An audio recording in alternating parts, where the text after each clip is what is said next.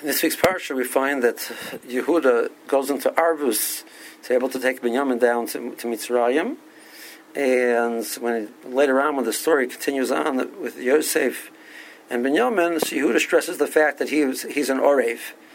Um, and continuing the Parshas Vayigash, that the, the, the Nakud of Arvus is stressed very much. And the Rebbe Meir Bloch raises the question the pain that um, which that, ya- that Yaakov was going to feel for the, the, the loss of Binyamin is overwhelming. And Yehuda feels that pain. There's no question Yehuda was aware of the pain and feels the pain, and that was what he was worried about. So why, why was there a need for Arvus? So we would say because Yaakov wanted to be convinced, but that Haguf, the question is, why would Yaakov only feel convinced when there's a situation of Arvus? Without the situation of Arvus, he wouldn't have that same feeling.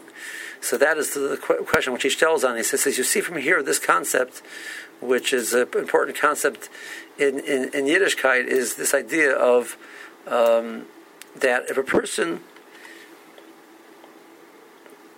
um, if a person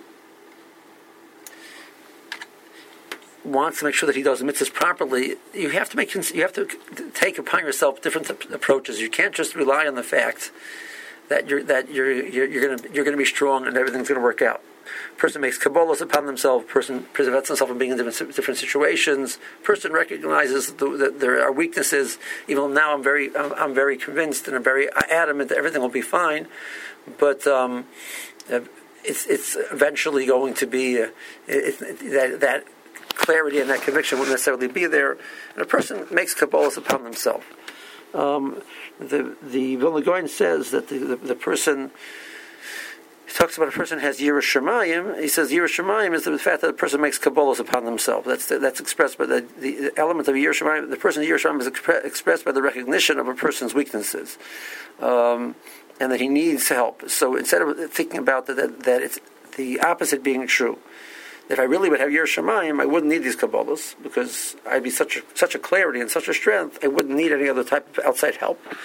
Um, uh, that, which is how we might think mistakenly, but rather that the opposite is true because the person recognizes that, that we don't have the clarity, and um, he uses other types of, of, of to get him to that situation. And that's the pasuk But is tasel through different types of uh, subterfuges and plans, and uh, will, will, you will you wage the war against the Sahara? And there's nothing wrong with that, but that's the strength of the person is to recognize that he needs that and to, and, to, and put him up and give that to himself, and that is much more a true recognition of the person's reality.